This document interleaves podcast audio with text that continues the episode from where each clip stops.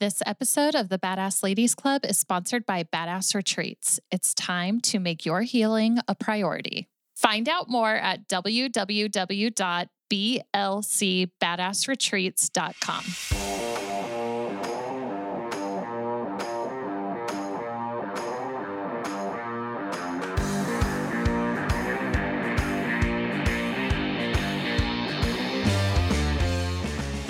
everybody, and welcome to the Badass Ladies Club. My name is Jessica. I am here with two of my very best friends, Laurie and Mandy. What's up, friends? Mandy has been here before. Hello, Second time. Mandy. Hello, Second ladies. time back. I I mean, fun. really, like a, a a co-host in a lot of respects. Like we were already talking, this episode's going to be so long. We're going to have to I like know, this break it into two parts or something. Maybe a two-parter, or this may just be one really long episode. We'll see. We don't know. We'll see where it goes. Right. But History. Per usual, before we get started, we're going to talk about this week's Badass of the Week. you guys. This week's badass of the week is actually somebody who's sort of new to our world. Her name is Kat DeWitt, and she is a shamanic astro- astrological reader, um, an expert in all things um, astrology and the specific variety called shamanic astrology. So, Kat um, read my birth chart. I want to say it was like a week and a half ago. It Yeah, was it's that recent, you know, ago. two weeks ago maybe. Yeah. And then she did your chart a couple Yeah. of days ago. Mhm. Um, And she's going to do Adelaide's chart and she's for doing me. yeah Adelaide's, and then I'm already like talking to her about doing like my husband's chart. Maybe like I, I think everybody should do it now. Now that I I, have Mandy, seen, we're gonna get you yeah, signed up. Like when can I sign up? I had very little understanding of like an actual astrological birth chart and how influential all of your planets are in reading your sign. Like I think so many of us, I just assumed that like sun signs were Right. I'm a what it was about. Yeah. End of story. Um, right. But having the time to work with Kat, you know, like it was, she is really amazing and intuitive. And um, the work that she's doing is just so powerful in the small amount of time that I've been exposed to her that it does have a really healing aspect um, working with her in shamanic astrology. Mainly just that you have this aha of all of the things about yourself that you were like, oh now i get me like now i Mhm. get me you know Mhm. um so it's just really revealing and wonderful and she is um on instagram she's at what did i say i already lost it you were practicing. I it before we started. at, it's at matriarch medicine um okay. beautiful artwork amazing information on her instagram and obviously like connections to be able to work with her so um kat we want you on this podcast because we want you to come and read our charts and talk about how they overlap because even my chart and jessica's chart have a really interesting story about how we're in business together and i think that's so cool that those things kind of connect um, know. in the stars. in different So ways it's totally in the stars We're gonna get Mandy going. and then we can lay all three of them over each other. oh my gosh, it's gonna be great. See Um, how all of our charts overlap. It'll be wonderful. So yeah, you have a Yeah, badass box on the way, lady, and we can't wait to have you on. Awesome. Well, let's get started with this conversation. So today we are bringing you all things Pride.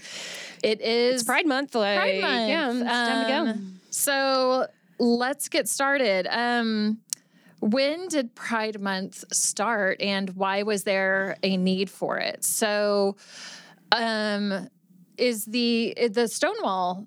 I mean, that was really yeah the kickoff, and I think that just like in general, for as long as I've been conscious of it, Pride Month has been a thing, you know. Yeah, But I want to say, like in the last like ten to fifteen years, it's kind of gained this traction where it's become like a cultural phenomena for um, people to participate in celebrating Pride. But what I love so much about Pride, I mean, necessity for any month to focus on marginalized communities is that there needs to be education put around what it means to be and with pride there's so many different things that you can you know talk about you can talk about being gay you can talk about being transgender you can talk about being queer you can talk about you know like there's so many elements to that. And if you're not part of the community all of that seems really overwhelming sometimes you know? Like how do you untangle this whole um, Yeah. thing? And so I think for the longest time, or at least when I was a kid growing up in the community, pride was just to be seen and heard. You know, like that so many people were intimidated or threatened by what it meant to be a gay man, for example, you know, like in the mid 80s, um, or to be a drag queen, you know, out there, that pride was this opportunity to go out and show people, like, I'm here. This is who I am, and love me We're or hate me. anywhere. This is, you know, like what it's about, and to support one another on whatever your journey turned out to be. Well, because I know that you and Mandy went to New York. We did. Was that 2018, 2019? That was 2019. It 19. was. It was I know, it was 2019, Pride and it It was was in the anniversary June. of Yeah. And so you and I just remember you guys saying how special it was So to be there for the anniversary. For the anniversary, Stonewall. yeah. The entire Um, city was lit up in rainbows. It It was was, so um, magical. Magical, yeah. And I think that the Stonewall riots are super deep. And if you don't know what those are, you should research them because Google that shit. we're gonna yeah. we're gonna be getting into other things. But I feel like that's a part of history that I didn't learn about until I was an adult. Man, They don't teach that shit in school. No, they don't. honestly, we should have a podcast episode about all the real life important shit that they didn't teach us in history school. that is That's so a whole critical. Different podcast. That's what I Yes, mean. it Like really that's, that's actually a dozen podcasts. Right, so we'll get to that later. But yes, Stonewall, I I've never heard about in school mm-hmm. or you know like No way. everything I know about Stonewall was taught to me by people who, you know, like experienced it or that were handing down the information. But now it's something, again, culturally that um, is exposed to kind of as the beginning of pride movement. and Mhm. rights, you know, as uh, as it relates to the community. Right. So let's start with let's just start with gay. Okay, because I feel like that's the first place that people jump to with, you know, like you're gay, you're straight, you're homosexual, you're, you know, but now there's this whole new, it's not really a new layer, it's just things that have language to it all of a sudden, where um, queer is a term that you hear a lot Right. in the LGBTQ, you know, like acronym.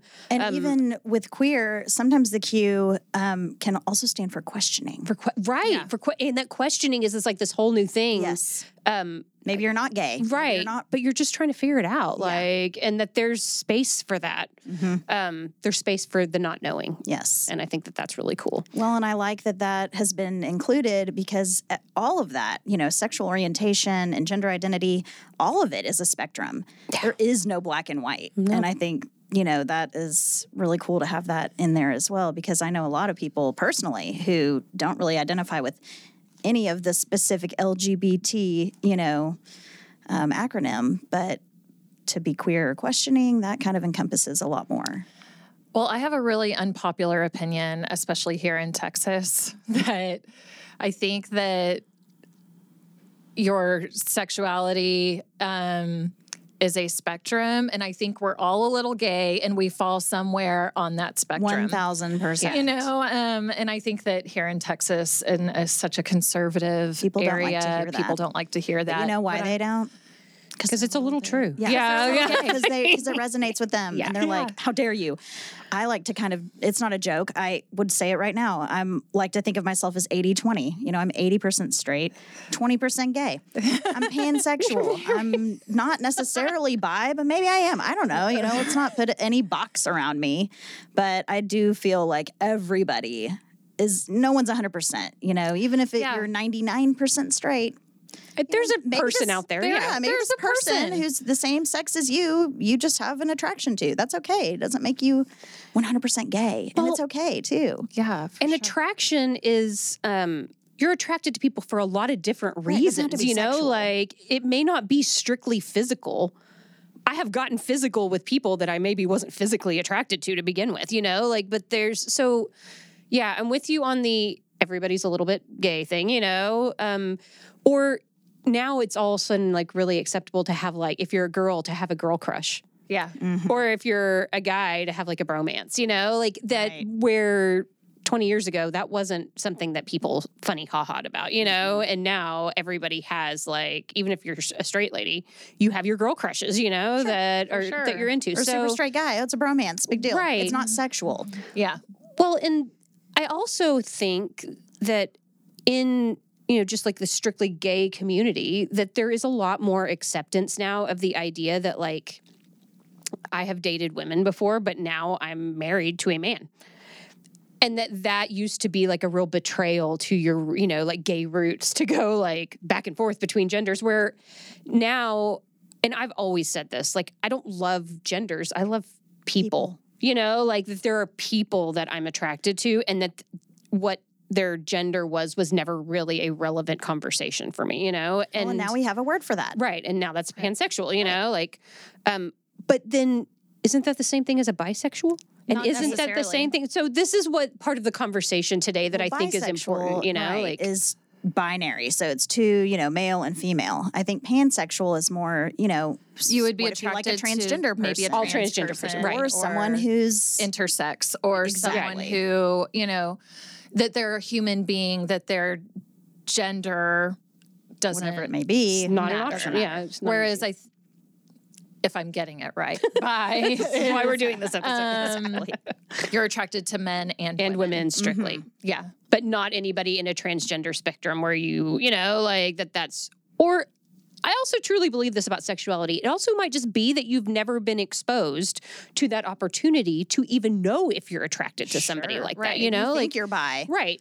and then all of a sudden you see a, you know, transgender person, and you're attracted to them, Right. And all of a sudden you're pan. And now you're something different. Yeah. Like, so I wonder sometimes if people's sexual orientation is really rooted into just what they believe about themselves, what they've been exposed to, but given different circumstances, all of that could turn on a dime, you know, Totally. because yeah humans love who they love. Mm-hmm. Like, that's just the way that works.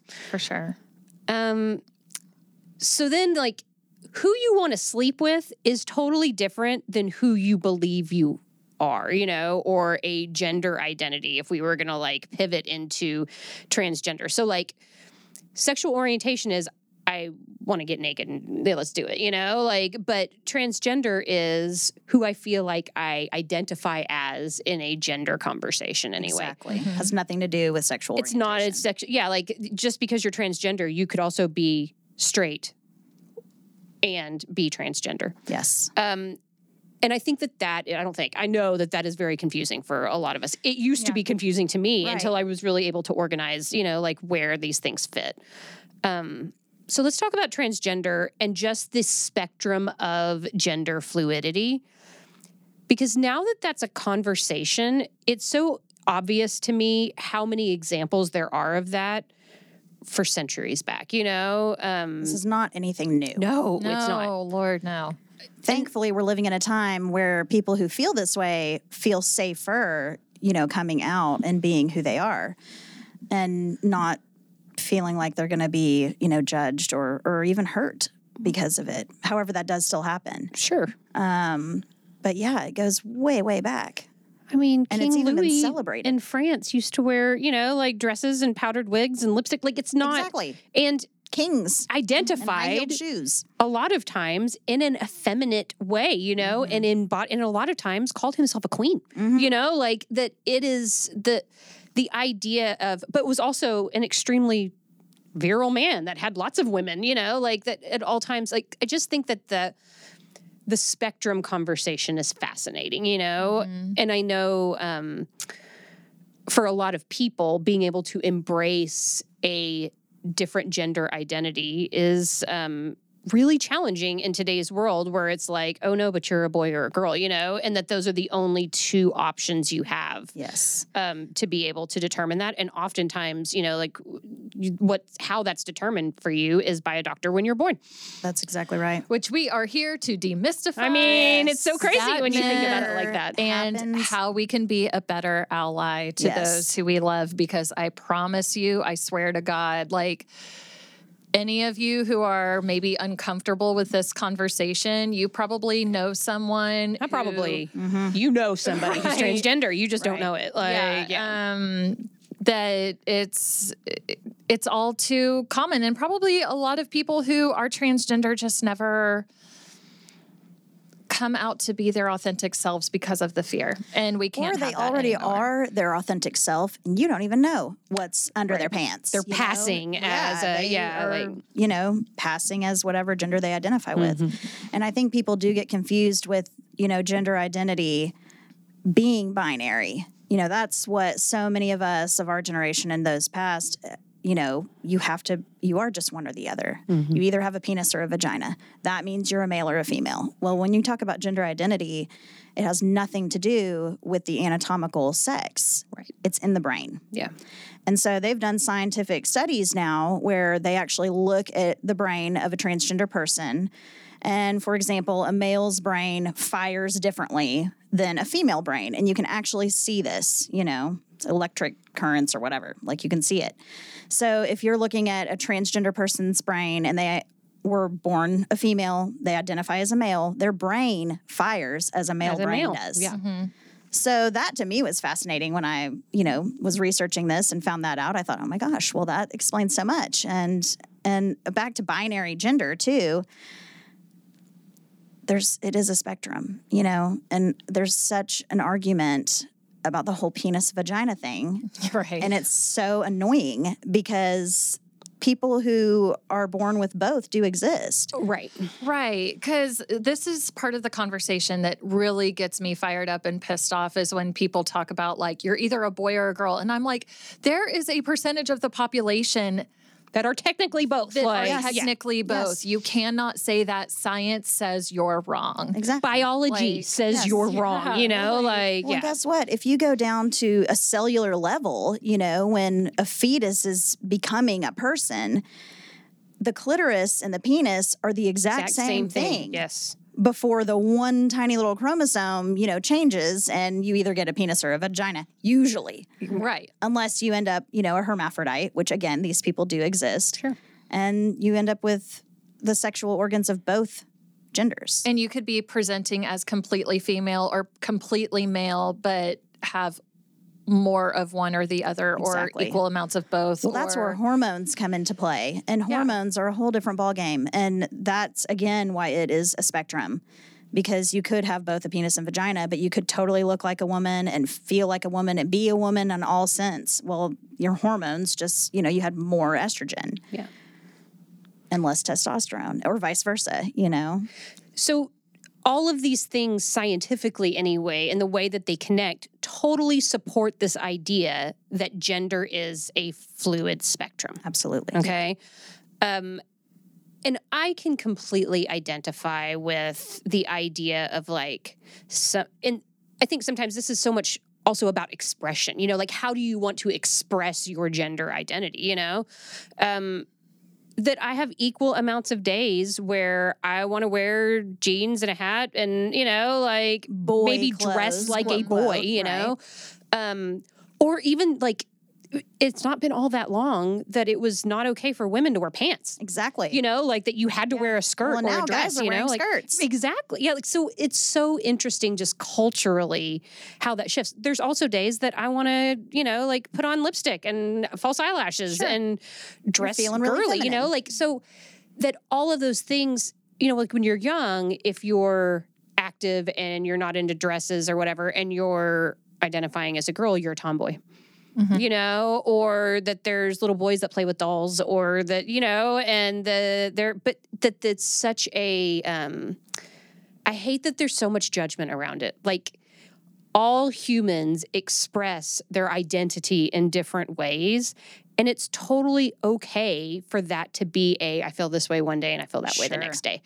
And that it's beginning to come out that gender is one of those things that it just kind of depends on how I'm feeling this day, you know, like, and that lots of people have the hormone, you know, like opportunity in there that's helping shift that for them, you know, like mm-hmm. it's not like, I guess that's the only other thing about transgender that like gets me all fired up. It is not like you're choosing to have this identity. Like there is there are things that are happening inside of you that are creating these shifts back and forth. Mm-hmm.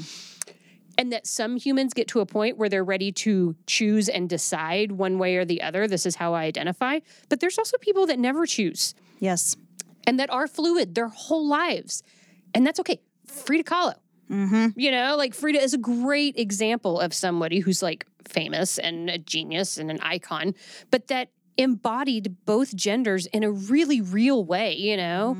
Um, and I might add, made people very uncomfortable, you know? And um, and she kind of liked that, you know? Like, but I wonder in a different time how Frida would have actually identified, you know, or different circumstances. You know, she was completely unique in uh, that respect a lot of times. So, and then I also know that like the transgender conversation also gets butted up against like cross dressers and drag queens and, you know, like people who are just expressing themselves with fashion a lot of times or hair and makeup, but it's not because on the inside they feel like another gender necessarily. So let's talk a little bit about um, cross dressing versus transgender and how those things are different or the same.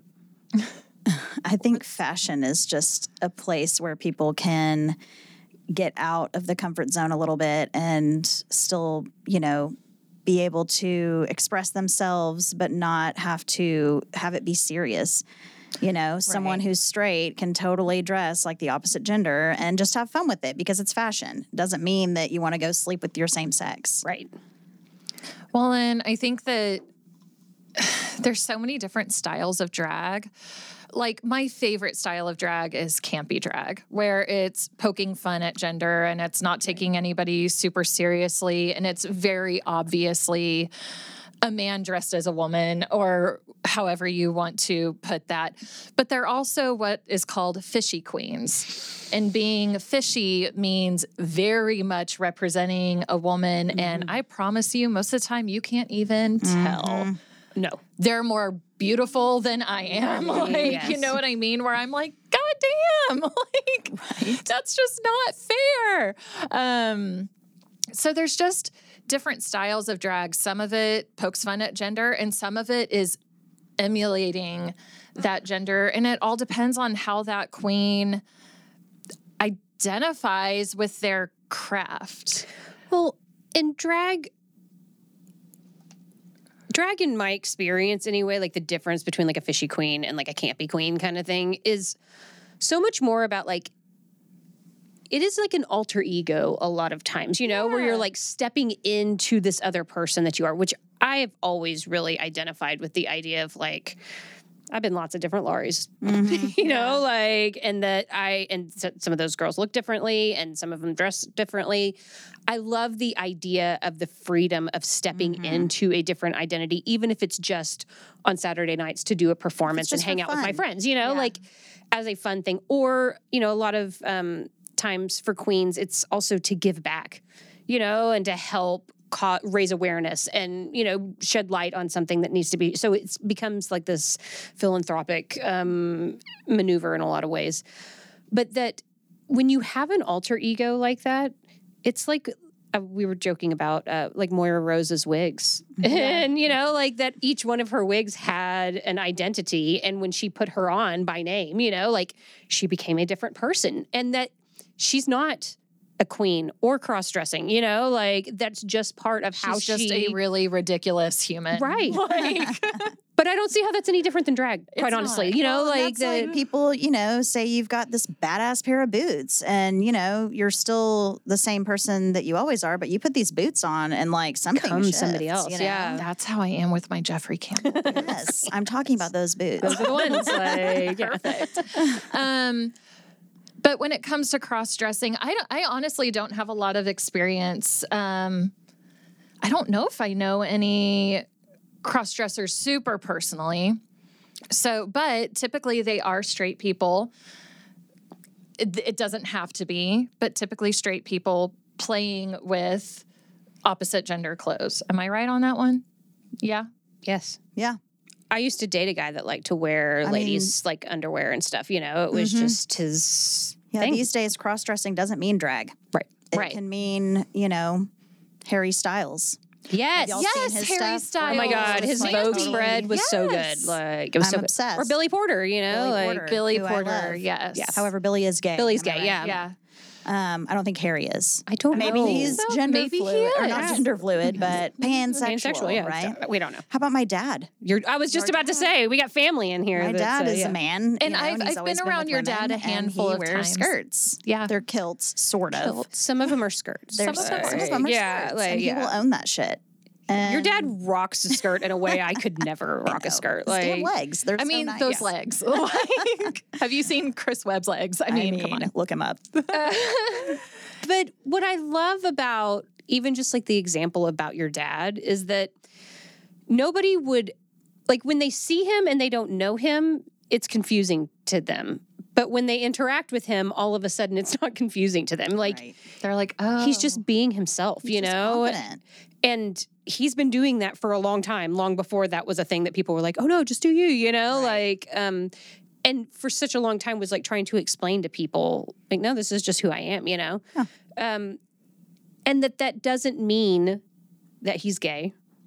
It doesn't mean that he's a drag queen or transgender or any of those things like your dad's a cisgender, you know, like Right. straight man. You wouldn't even necessarily look at him. I mean, if you knew him and think he's cross dressing, No. he's just a guy wearing a skirt. Right. yeah. And it's normal. It's dressing normal. Yeah. Anyway, So I think. I think well, I think. What's normal, for normal, you him, yeah. Like- what is normal? No, my favorite though is that um, there have been people who like take pictures of your dad on the down low. And he's like, Hey, I see you. If you want to take a picture of me, just come over here. Like he kind of calls people out, which Yeah. I love. But um, Nancy, who has been a longtime friend of yours and Yes. works with us at the salon, has had a client be like, Oh my gosh, look at this, pull up her phone. I caught this picture of this guy wearing a skirt. And Nancy was like, I know I that know. man. that guy's my friend. Like, well, my friend's dad, you know? one. Um, someone on the internet has posted a picture of him, you know, at Walmart or whatever, and been like, "Oh my God, look at this guy!" And you know, like the seven degrees of Kevin Bacon or whatever, like Right. it gets back to me and my siblings. And someone who sees this post knows one of us or knows him, and they tag us in it, and they're like, "Oh, that's Mandy Webb's dad," you know, and and then they're like, "Oh," uh, and everyone always stands up for him and vouches for him. They're like, "Next time, just say something. Like, don't be a creeper. You know, go say hi. He's a really nice guy. He's like the nicest guy ever." And um, you know, I think that's a positive experience for some people who who do see people like that and and they're the type of person to be sneaky and be like, look at this guy, you know, and take a picture and make fun or whatever. It's like just stop doing that anyway, people. You know, right. Like taking low key pictures is it's not cool. okay. Yeah, yeah. it's not okay. So let's stop So- that. Yeah. Well, and um, people are just people, you know? Like, I just think that anybody who did take a picture on the down low of your dad and then ended up going and talking to him and meeting him, you know, felt weird about the fact that that's what they did when they realized I how felt- genuine felt and like awesome he is, assholes. you know? Like, They yeah. felt bad about it. They're like, dang, okay, he really is nice. So I want to circle back around to like talking about these things today is a lot easier than it used to be, but now that it's a little bit easier to talk about like the differences between being gay and being transgender and all this stuff that there's like this new level of understanding that's starting to come up that makes people really uncomfortable. And transgender or gender fluid kids i think is like a newer conversation that's revolving around this that gets really really heated really fast. Um, because when you put kids involved you know like back in the day if a kid was feeling like they were gender fluid there were so many indicators all around them that that was not okay that mm-hmm. oftentimes they just shut that part of them down and keep it to themselves. And if if they process it and deal with it at all it's not till much later in life that they do that. But because we're in a different time now and people are more willing to like have these conversations with their kids and give them some freedom to feel how they feel and be who they are it is now starting to create a lot of uncomfortable conversations around like what a gender fluid kid is and is and, and what do you do with that situation so um and your t-shirt's rocking my world today you know Yes, like Mandy, protect, trans kids. Yes, I mean, they yes. exist, y'all, and it's okay. It doesn't have to be a huge deal. Um, some people do get really uncomfortable, and one of the things that I hear a lot is that they're kids they don't know. Yeah. Well, here's what science says: most people know their gender identity as soon as they are born, and if they haven't figured it out, they definitely have it figured out by about three. Yeah. So we're talking little kids, you know, and if your Mhm. three year old is coming up to you saying, I like Spider Man, and they're technically a girl, let them like Spider Man. sure You know, what do you do? You just love your kid unconditionally and you let them lead. It's not that hard, you know, it shouldn't be that hard. But it does get people a little bit uncomfortable, you know, because that means that all of the things that they believe that they've been conditioned to believe are wrong. Mm-hmm. Right. And people don't like that. Yeah. Yeah. You know, they like to think that they're right. And they also sometimes think that you're you may be hurting a child by allowing them to be themselves. You know, I also hear, well, if the, you know, if they say that they're a dog, you're gonna let them act like a dog and eat dog food and eat, you know, from the floor. I'm like, that's not the same thing. First Well, of all. No. And no, you wouldn't. You're still gonna protect your kid. Right, You know. Right. You're gonna still gonna guide them and lead them, but you're also gonna allow them to have some freedom. Sure, let them act like a dog for a day, whatever, you know. Do you know how many kids bark at me? I like that's not No, out of the like, question. Yeah. Like, Woof woof. There you go. I mean, yeah, I'm a dog now. like, But um, but like, I guess what I feel bad about and that I don't like is for little girls who, you know, like Spider Man or Ninja Turtles, for example. It's like, oh my God, so cute. She's a tomboy. But for little boys who maybe like to play with Barbies or princess dresses or whatever, that's not okay. they're in trouble. They're- you know, don't, need to um, Don't do that. Go play Like, with yeah. the cars. and not that like one is harder than the other. I would imagine that being a parent in any of those situations, you're like, Well, Ah. society makes it harder. right, Mm, right, know? society. Like you as Our a parent conditioning makes it probably know the right thing to do, but um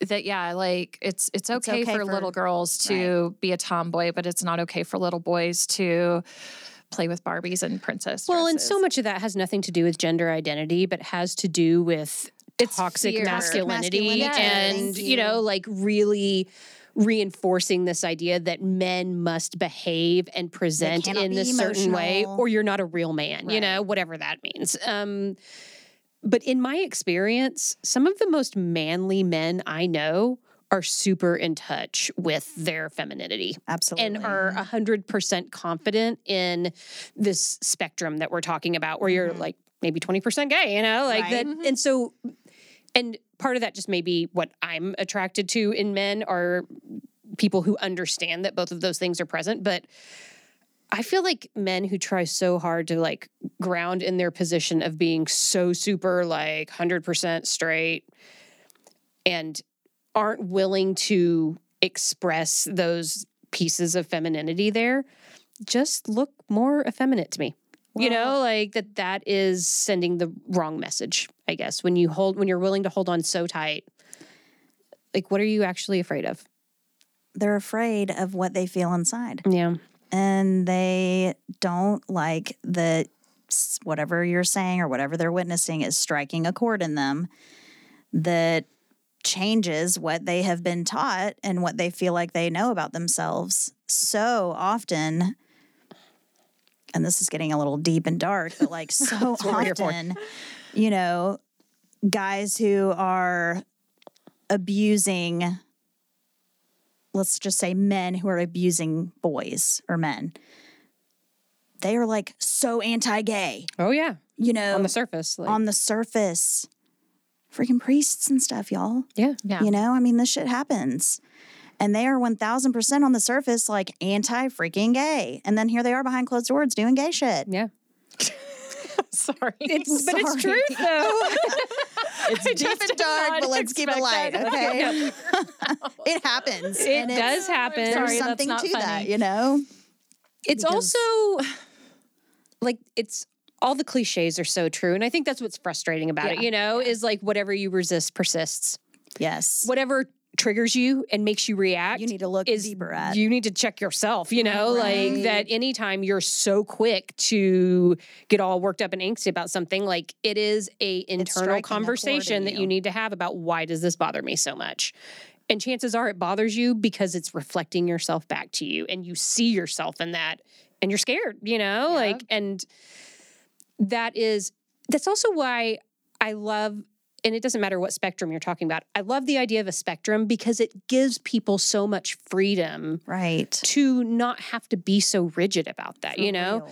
That it's almost gives you permission to be flexible, you know? it's okay And that that doesn't doesn't mean I'm gay. No, it doesn't mean you're gay. You know, Right. like it also doesn't mean you're straight, but it doesn't mean you're gay. You know, like that it's that it's okay for you to ebb and flow with sexuality and gender and all of these Yes. things because you're a human being precisely and that's what human beings do. Like I'm sorry if you don't like it, but that's how you are, you know, is, like yes. like it or not. Um, and that judging and creating injury and trying to control people who are understanding that about themselves and trying to explore that is just the worst form of um, abuse in my Mhm. opinion you know like that uh, people don't belong to you you don't get to Mm-mm. determine for them what it means because they're expressing their sexuality or their gender identity Well, or- and you should know that they know more about themselves than you ever will. absolutely So just step off. some freedom there to be able to step into that, you know, and see that. Um, and then also just this idea, and I think that this goes back to all marginalized uh, communities, whether you're talking about, you know, like women, if you're talking about African Americans, if you're talking about Latinos, if you're talking about transgender, gay people, like all of it encompasses. The more we move the needle forward, there is always a little bit of a backlash where things get thrown back a minute and then we move the needle forward and then there's a backlash and so it's like this constant back and forth where i know it's really discouraging for me only because my mom is gay and i m- so much of my exposure to what it meant to have a gay family member was in the 80s and things were very different in the 80s than they are now you know?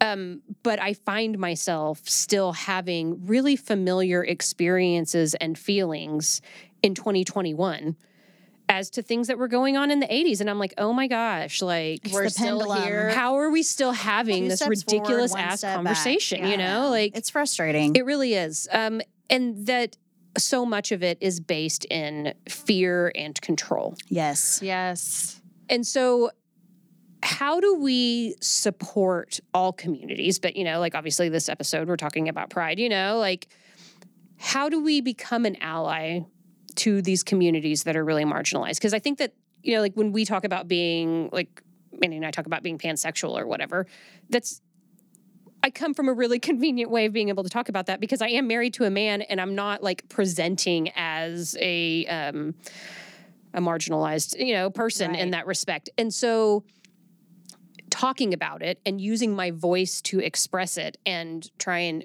educate and explain and pull these things out that are hard for some people to talk about like that is it's the first step in trying to create some awareness around it. Mhm. but especially talking to people who are going to challenge you on it. You know like it's easy for the three of us to sit here and talk about it you know like because we're really We're- open to these no ideas you know? yeah.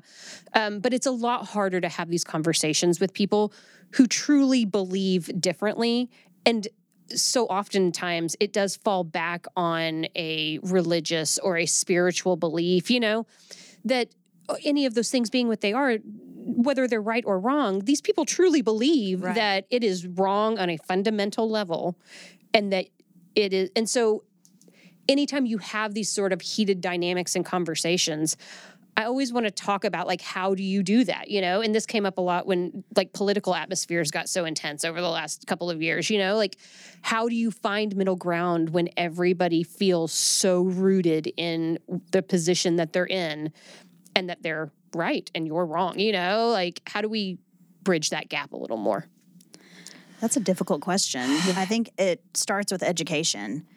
You know, really trying to just immerse yourself in in education and learning about you know, in this example, LGBTQ, what that means, um, and try to share it as much as you possibly can. I always try to just like be, you know, an open book and, and let people say, listen, if you've got questions, contact me, you know, and I have had a lot of people private message me, say, okay, you know, I see your posts, I see what's going on with you personally and your family. Um, I I don't get it, and I kind of want to know more, you know. So I think it just starts with that and baby steps. You know, you're not going to change anybody's mind with one conversation, but you can be a little bit more educated yourself so that when people do come at you with whatever, you can try to come, you know, always from a place of love and from a place of just understanding and and knowing what you're talking about and not just kind of, you know, being around the bush about stuff or sounding like you don't know what the hell you're talking about. And then they can, you know, call you on your BS or whatever.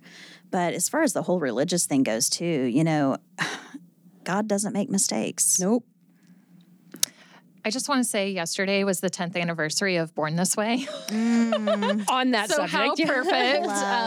Um, God, 10 years. Are you kidding me? Wow. Oh my God. That doesn't even seem right. Yeah. Um, but yeah, I mean, for me, growing up um, in a Catholic community, going to Catholic school and being around a lot of conservative energy, you know, um, but my parents never like forced that kind of thinking on me. Like, um, we have gay people in our family, so my parents were not like assholes about um, LGBTQ rights or anything, um, and are actually very much in support of it.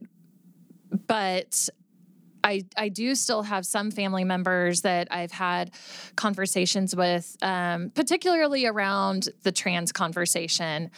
And they're, you know, they're just really concerned about their genitals Yes. you know like and i'm like i'm sorry do people ask you about your genitals well no but It's none I- of their business. right like period. I mean, and you can even make it uncomfortable and say, "Do you know what I have under these pants? Like, are you sure? Have you seen it? Do you know it? yeah um and i'm like but but that has nothing to do It with anything anything do with it. It's in the brain, y'all. Um. And that's where I go too. I'm like, that part doesn't matter, and it's none of your business, and Yeah. it doesn't matter. It's what's happening up here yeah in the brain. Yeah. That's where gender identity lives. But whether we're talking about the trans community or um, the gay and lesbian community, the bi community, no matter what, if people are like, well, I just don't get it, period, end of story, um, and they throw like Bible verses and religious propaganda at me, I'm like, I don't give a shit.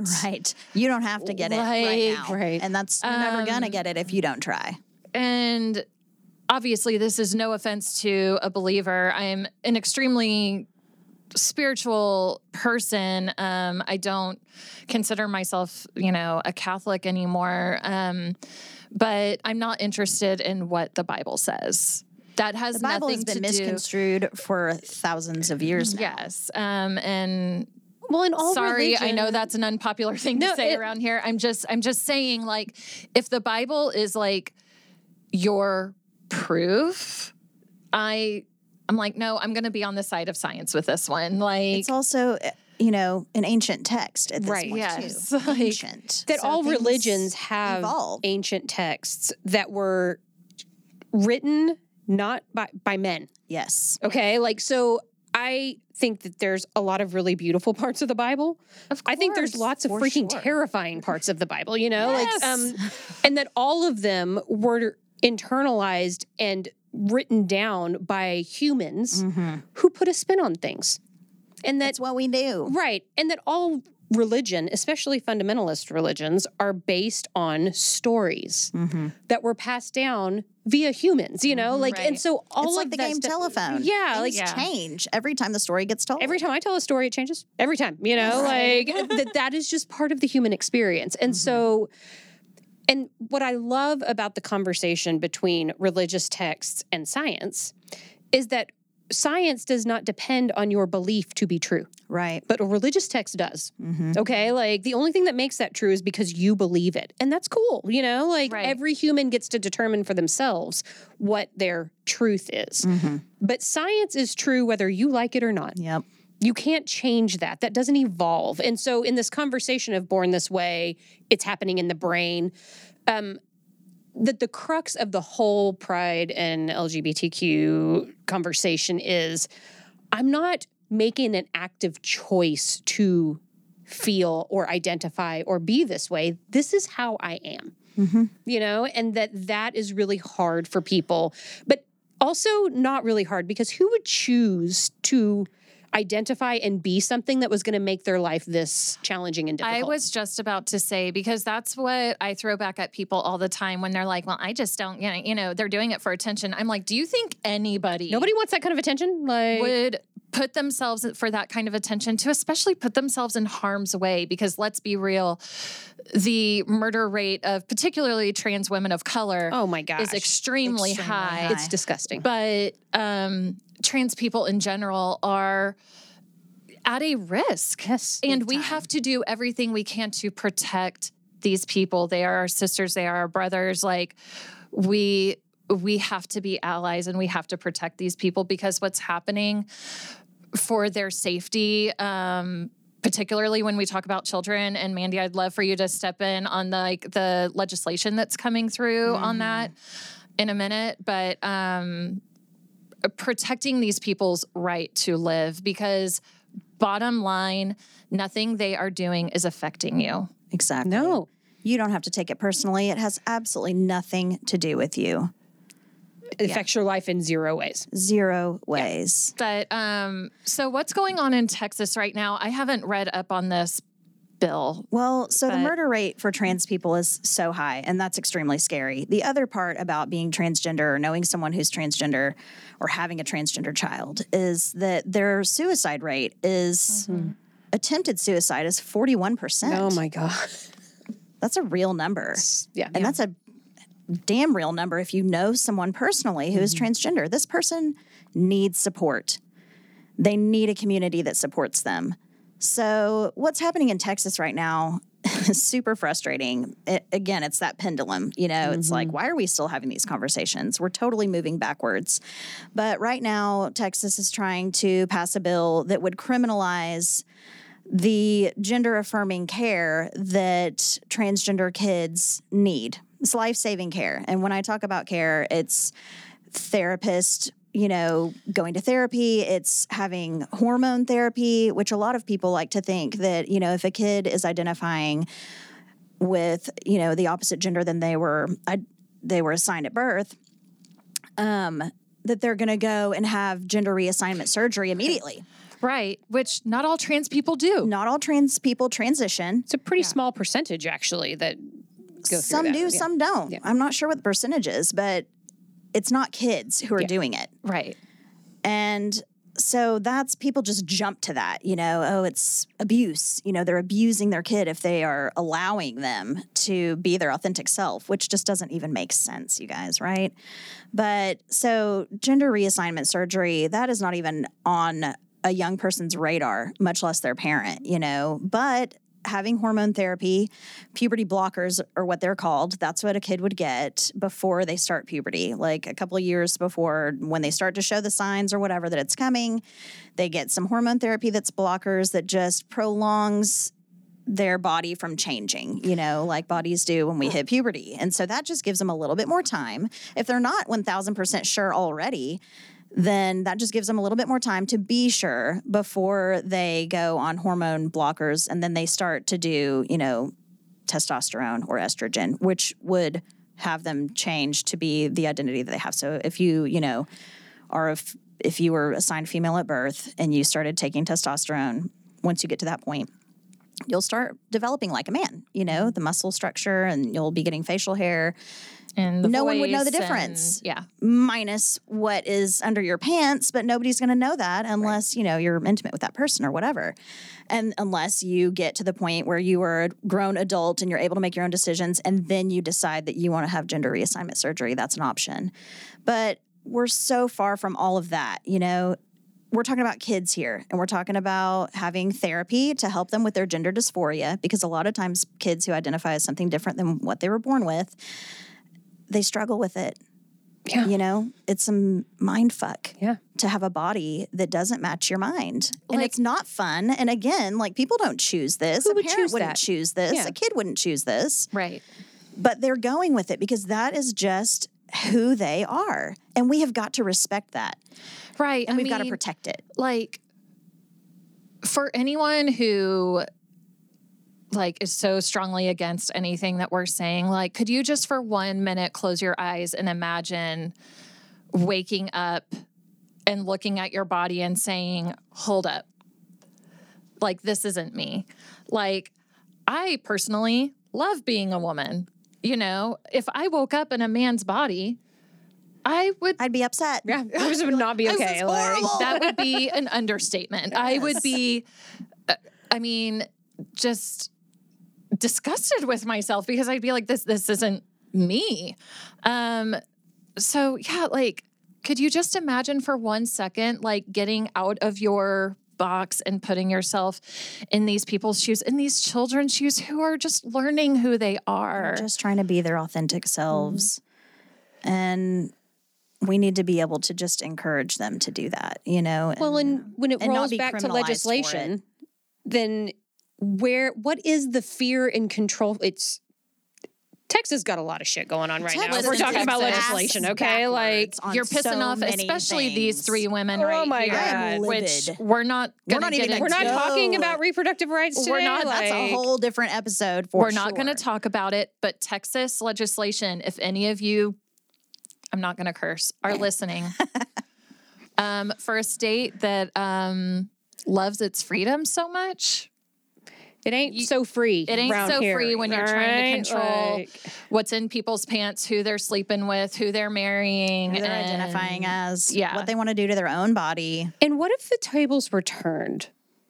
Like, what if being straight or being cisgender was the odd man out? You know, like You know, I wonder all the time because you know you guys said in the beginning of the episode that you identify as pansexual. I've never put um, like a label on myself. I would say that if i had to put a label on myself i guess it would be straight but because i've never like wanted a girlfriend or i've never been attracted to women in that way i find women incredibly physically attractive you have lots of girl crushes. Like, I have tons yeah. of girl crushes totally pansexual. please mandy's like, you're I'll assign you pansexual right now. Join the Um, club. Just kidding. yeah, right. Honorary, like I remember. I mean, no, but I've I, I have always wondered that if I didn't grow up in this society where I watched movies where it was only boys and girls getting together, only men and women getting together, only these two binary sexes getting together, if I was just more exposed to a more open um, environment of same sex, like would it be different? I mean, maybe, I don't know. Maybe it wouldn't be. Maybe I'd still be straight, but I don't know. Well, again, this comes back to the spectrum conversation. You know, like that sometimes seeing what's possible opens a door where you're like, okay, maybe I do want to explore if you this, you know? been exposed and you've just been conditioned to see this one thing as the right thing or whatever, you don't know any different, you know, until you are exposed to it and you do start to think about it, you might change your mind. And there are you know, lots of people, okay. especially with sexuality, that are like, I don't know, maybe I'm into it and try it. And they're like, nope, Nope. okay, Nope. I'm not into it, you know? Right. Or I don't know, it was it was different and I'm not sure how I feel about it. Or, you know, like that it's it is not a binary choice. Like that is the moral of the story in Right. all of these conversations is that Not black and white. and that's why on the pansexual topic, I love the idea that you just love people. Mhm. Yeah. And or and if it's about sexuality, I'm just attracted to some people, and some Mhm. people I'm not, you know. And it doesn't really have anything to do with what gender you are, you know. Like I find myself a lot more attracted to energies and Mhm. Yeah. outlooks and perspectives and brains and all of those things, you know. That um, but some people are only attracted to people for physical reasons, you know? And so they're going to look at that totally differently. So that spectrum conversation, I think, is there. Do you guys know who JoJo Siwa is? Oh, yeah. yeah. Are you kidding me? I mean, hello, we have children. Love JoJo. um, no, but I love her um, coming out journey so far. And what she said um, to People magazine, I think, was just so beautiful. She said, I just read that whole article. I just it. feel like uh, from the moment she was little, she was like, I always just thought my human is my human. And if my human's a girl, great. If my human's a boy, great. If my Mhm. human is a trans person, great. Like, but my human is my human. And I was like, first, how old is she? 17. Yeah. I was like, for a 17 year old, that's so much more profound than I ever felt about my sexuality when I Mhm. was that age. Hell, even at 34, you know, um, that I was just like, thank God. And then, uh, you know, the backlash that she's received, which has been. I mean, it, she's had an outpouring of positivity, Right. but of course, there's been people who are like, "My children are never going to listen Never to your music again." I'm like, "Really? Did the unicorn and rainbows thing like really know, right? like that you didn't get that from her that maybe she was a little gay Well, who Like, come cares if she is?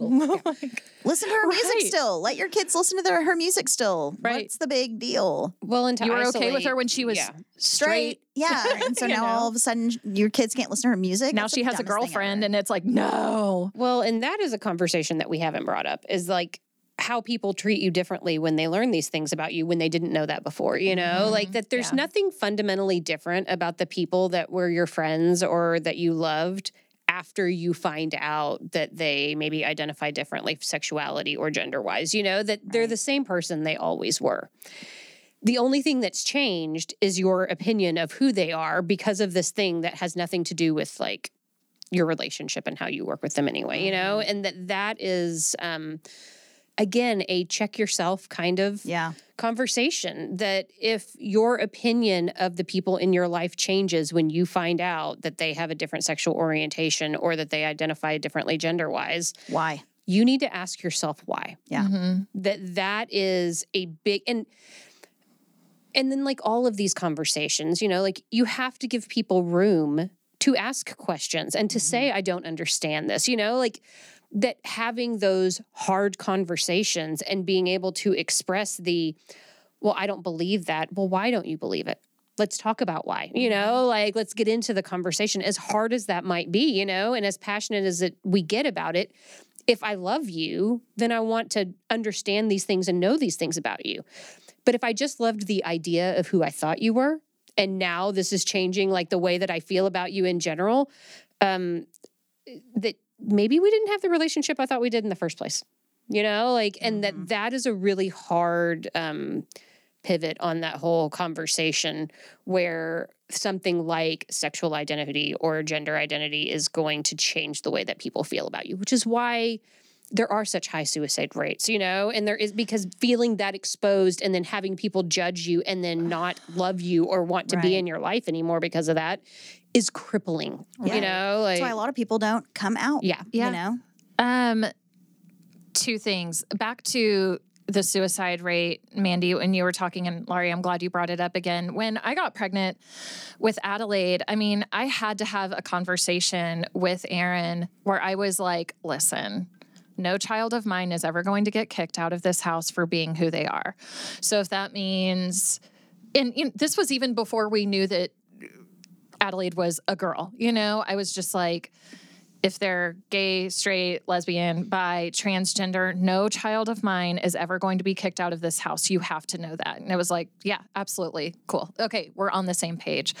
Um and I mean, I I hate that I even had to have that conversation, but I I just had to put it out there that like, you know, either we're in this on the same page or we're not.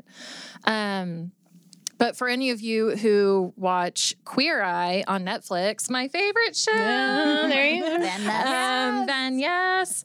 um, for those of you who aren't watching this on YouTube, I have a Jonathan Van Ness crop top sweatshirt on that says Van Yes. Um, anyway, Karamo Brown, who is the culture guy on Queer Eye, um, I read his um, book and his quote unquote coming out story was so beautiful because he said, I don't like the term coming out um, because that puts the burden on the person. He was like, I like to call it letting people in. Mm-hmm. Like, you're privileged to know this about me and be part of my life. And I was like, that's really awesome, Karamo. It's beautiful. I Way like to make that. me cry.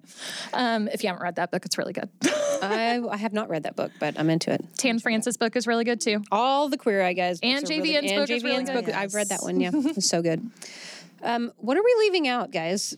What are we leaving out? I, feel, like like, we could talk about this We've for run the another gamut, hour. Definitely. for sure.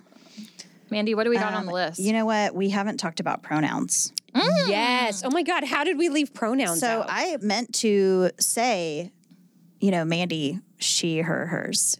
right. At the very Oh, okay, beginning. yes. Hey, that's Mandy. Mandy, she, her, hers. Jessica, she, her, hers. Laurie, she, her, hers. Yeah, Okay. So pronouns are a thing. Um, and that's a little tricky for some people too, who are on the spectrum and they don't identify with a binary gender, which is he or hers. So now we're throwing in they, them, theirs. Yes. And there's some other things too that are coming up. Um, Yeah, I've I there are things that I can't even pronounce, but I've seen TikToks about it. Don't make fun of me. but I'm trying we're to all learn. still learning. Yeah, I'm we learn about everything, all the yeah. time. We're always learning.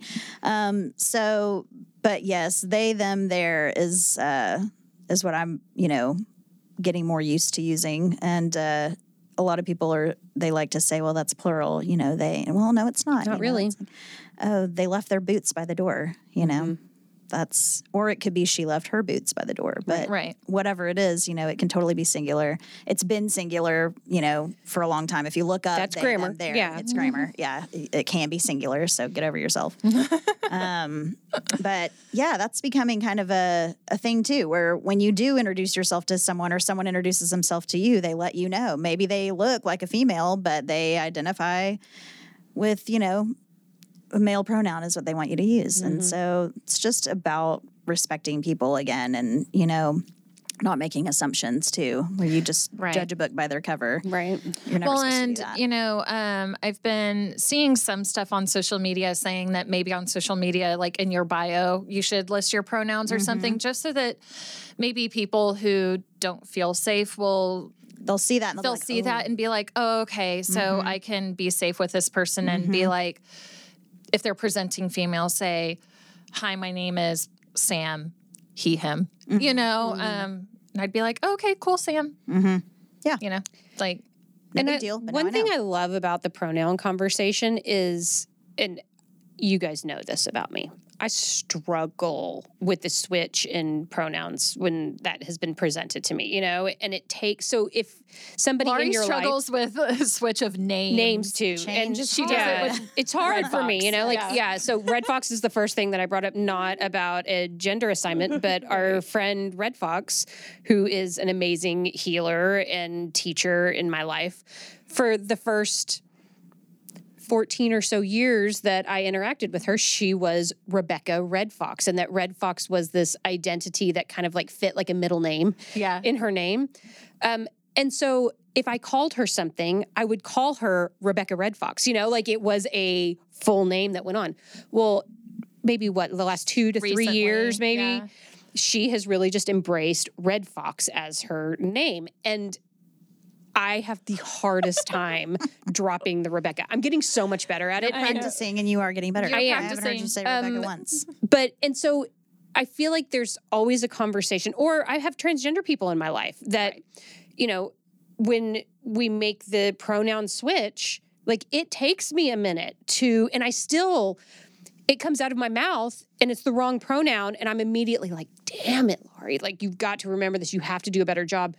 Um, that it's okay to be the person that's trying to be respectful and use the right pronoun with somebody and sometimes you slip up you know and that that's okay so what's like the best way to be an ally when you're telling me your pronoun is he him and i use she or her like Just do a quick correct and move on. yes Yeah. Um, I Don't have make a thing of it. Right, Right. I've heard because focusing on it almost makes it worse you makes it know like So if I, I don't know, Mandy, I'm just going to use you as an example. If I were like, he, what you don't want to do is be like, oh my God, I'm so sorry. Um, exactly. Just be like, she, she yeah and move on. Exactly. And that that is the best way because focusing on the, oh my God, I fucked up, like just raises the tension and anxiety. And it's like, Just okay, don't just do that. move on. Just quick It's fine. correct. Move on. Yeah. and that that's part of like holding space for people to evolve with you when you are making a switch you know like through and trying to communicate because nobody is going to like immediately Right. be able they'll probably do it faster than i am but you know like not like there's not going to be an immediate switch in that um and that part of what makes that okay is being able to have conversations with each other that maybe are uncomfortable but have this umbrella of I love you and you're, you know, and that that's unconditional and it doesn't matter to me Right. where you assign your gender. Um, you're the same person to me that you, You know what before. else we haven't talked about? And I don't know if it was on our list of things to talk about is dead names. And that maybe that's something that some people haven't heard of. Yes, talk more about it.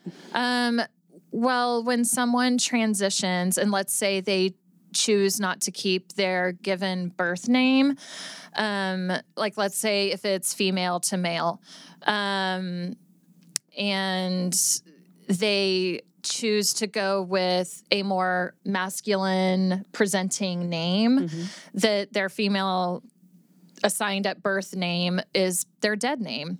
And that that's very important for the community that you not only get the pronouns right to the best of your ability, but their name to the best of their ability. So, you know, if um I mean, I'm blanking on examples of names, but if your name is Mary. Mary and you transition and it's now Mark, you can't keep calling that person Mary. Yeah, Yeah. You know, it's, like- extremely hurtful Yeah. to do that, Yeah. and extremely disrespectful. Right. I do not, for the life of me, understand why somebody would do that on purpose. You know, like I just, um, except for back to the fear and the control thing, you know, Yes. like, and so in the conversation about like pronoun switch and name switching and how hard that has to be, you know, like I also can speak to the absolute relief and freedom of having seen transgender people in my life be able to safely make those kinds of changes in their world and what that does like the way it shines out of their souls when they're able to just actually embrace who they are and that the people who are important to them are on board with that and are you know encouraging and loving and supportive of that. Um you guys it straight makes me emotional you know like i because when you watch people that you love struggle with that and feel the shame and the confusion and the you know like the not knowing that to truly be accepted in that space it, you just can't quantify how much magic is in that It's you so know like important. and that Well, if you can offer that to someone by being supportive and inclusive Yes. of them Why you have to you do freaking it? do Just it do you know it. like it's not hard. no it's not Well, because It's rewarding. let's say for any you, of you know? your cisgender friends, which by the way, if you don't know what that is, that means that you identify with the um, gender you were assigned with at birth. So the three of us are cisgendered women. Mhm. Um, so let's like say just your cisgender friends, watching those people like nothing gets me more giddy and happy than watching my friends like transform into who they are. Um, and I don't care what that means. So for the LGBTQ community, um, it's almost like a million times more important and so much more impactful because it could save someone's life. Absolutely. Yeah. and living a lie for however long you have to do it to make other people comfortable is the fast track to suicide and Yes. depression and do you know like not being able to truly be who you are will kill you you know Yes. in so many different literal and figurative ways Mhm. um and that if that's what you expect people to do to make you comfortable then that's a gut check situation for you and so I feel like that that's a cyclical theme. So oftentimes when we're talking about marginalized um, populations and communities, is that it's always about I can't be who I am because that's going to hurt me, get me in trouble, get me subjected to some sort of abuse, you know, in the future. And that's why we have these things like protect trans kids. Mhm. That's why we have things like Black Lives Matter. That's why we have things that shine a light on the safety and the inclusiveness that needs to happen for all people, you know? And if you're somebody who's pushing back against those things, you need to really consider why your fear and control is more important than the human rights of these people that you're trying to objectify. And that is a hard lesson on all fronts. And it's really, I know I, over the last two years, really have been trying to look at like things that I feel really passionately about and I'm not willing to give on, like this topic. how do I not immediately alienate people and try and break the door open a little bit for them to start to question their own belief structures a little bit mm-hmm. and make that a safe space for us to do that because that's the only way that we move the needle forward okay mm-hmm. like it's i think that as time moves forward people become you know like young people now are so much more inclusive than young people 40 years ago were you know like Right. because it's just an evolution that's going on Right. but we're never going to get rid of all of the people that have the fear and control. That's always going to be a thing, you know? And so at some point, people are going to have to learn to have conversations and work together. And I just think that some of us, and I'll use myself as like, I have always just been really good at questioning why do I feel that way, Mm-hmm. and and putting the burden back on me, and being Yeah. like, well, do I feel that way because what, you know? And that there are, are a lot of people that are really bad at that. a lot of people that don't even know what you're talking about. Right. Everything is somebody else's fault. Everything is on Right. someone else. You know, it's never about. It's never introspective. And And I think having conversations about that is important. totally important and that it, that whole like bless and release and bless like bless your little heart you know like that there are some people that are not going to get it but i'm not giving up on those people Right. you know like that it is Well, important they to don't me get it yeah yet. You Yeah. know, you planted Yeah, a right. seed. So, and I think you know, going back to how do we be allies and how do we, you know, not change people's minds, but how do we get them more educated on it? Mm-hmm. Uh, you know, educating ourselves first. But social media is so huge. You know, Huge. everyone's living their life on social media, and so I have a lot of you know friends on my different social medias that see my stuff you know and so i like i said earlier people have reached out to me just because of those posts Mhm. so i think it can even just start with something as simple as that you Right. know share information um you know information that's legit Right. and uh, just kind of put Do it out there fact check. fact check, but put it out there. And, you know, it doesn't have to be abrasive or anything like that. And a lot of times people see it and that plants the seed. They, you might not hear from them then, but they're thinking about it at least, you Yeah. know? Um, let's talk about some other ways to educate yourself. Um, one of my personal favorite um, TV shows that opened my eyes, especially when it comes to transgender children, is I Am Jazz. If Yeah. any of you don't know who good Jazz. Jennings is, she is um, an amazing trans young trans woman um, who has shared her journey almost her whole freaking life. I mean, goes all the way back to I feel like um not Barbara Walters.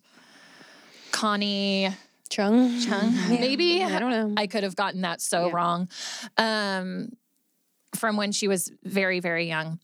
Um, so if you're interested in maybe looking up a TV show about it, I Am Jazz is extremely educational. There's also Gender Revolution on Netflix. I think it's Netflix. Yeah. Um, which we all watched together, and it was so amazing the science behind everything. Um, do you guys have any other? PFLAG. p flag is a great yeah Um, and you know that stands for parents, families, and friends of lesbian and gays. And so that's a good place. You can just Google search it, and it'll pull up different. Um, There's chapters in every- chapters yeah, totally. everywhere. And so if you really do want to get involved, um, you know, look that up, and that'll give you some direction. And call your representatives. yeah You know, if you hear about a bill that's trying to get passed that is obviously trying to hinder the rights of all people or a marginalized group, call them. You know, the more we use our voices in support of looking out and caring for humans instead of ideas. mm-hmm. You know, like if what you're standing up for is an idea or a belief system, whatever your idea or belief system pales in comparison to standing up for a human. You know, like that this isn't about your beliefs. This is about a real person. actual real people that are being injured, Mhm. you know, and um so yeah, I think resources are important. Using your voice is important, um, and always checking your motives. Mm-hmm. If your motives are founded in fear and shame, you know, like that, that's no way to live, and that's definitely no way to like subject other people to your Right. bullshit. And just because you don't understand something doesn't mean that you can't learn more about it Right. and find some understanding. Right. Maybe and it's it's, not not, so yours to understand. Well, Honestly, yeah. like, Don't, don't judge it. right. Like, people living their lives the way they want to does not affect yours. Mm-hmm. And on that note, I think that we've rocked Pride uh, today for sure. Um, so June is Pride Month. I also think that the, a lot of the Pride parades are not happening this year just because of the tail end of the pandemic thing, you know, that's still going on. Um, one thing we did not talk about that I do think is really entertaining, though, is how Pride has kind of become this like cultural icon as far as parades are concerned, and that there's like just as many straight people at Pride parades yeah. and cisgender pe- people at Pride parades as Yeah. there Yeah. are people who are active in the community. Right. Um, We were talking about earlier how it was, you know, it started as just a place for them to kind of express themselves and they being LGBTQ community, you know, to express themselves and just have, you know, a time for them. But like you say, now there's so many different straight people, cisgender people there who are just allies and Yeah. they want to be a part of it and they want to let their voice be heard and they want to be seen and they want to have fun with their brothers and sisters, Yes. you know. And um so as soon as it's safe, yeah. get out there Get out there and and yeah, and embrace uh, the Pride because everybody deserves to be proud of who they Yes. are and what's going on. Yes. Um, just love each other, dang it. and Badass Ladies Club is here for y'all. Yeah. Yes, Happy Pride. Month. Happy, Happy Pride, Pride Month. Month, Um, if this struck a chord with you, good or bad, then let's freaking talk about it because you know I want to talk about it with you anyway. Um, and bring us your questions or your thoughts or your stories. We love you guys. Have a badass day. Love y'all. Bye. Bye.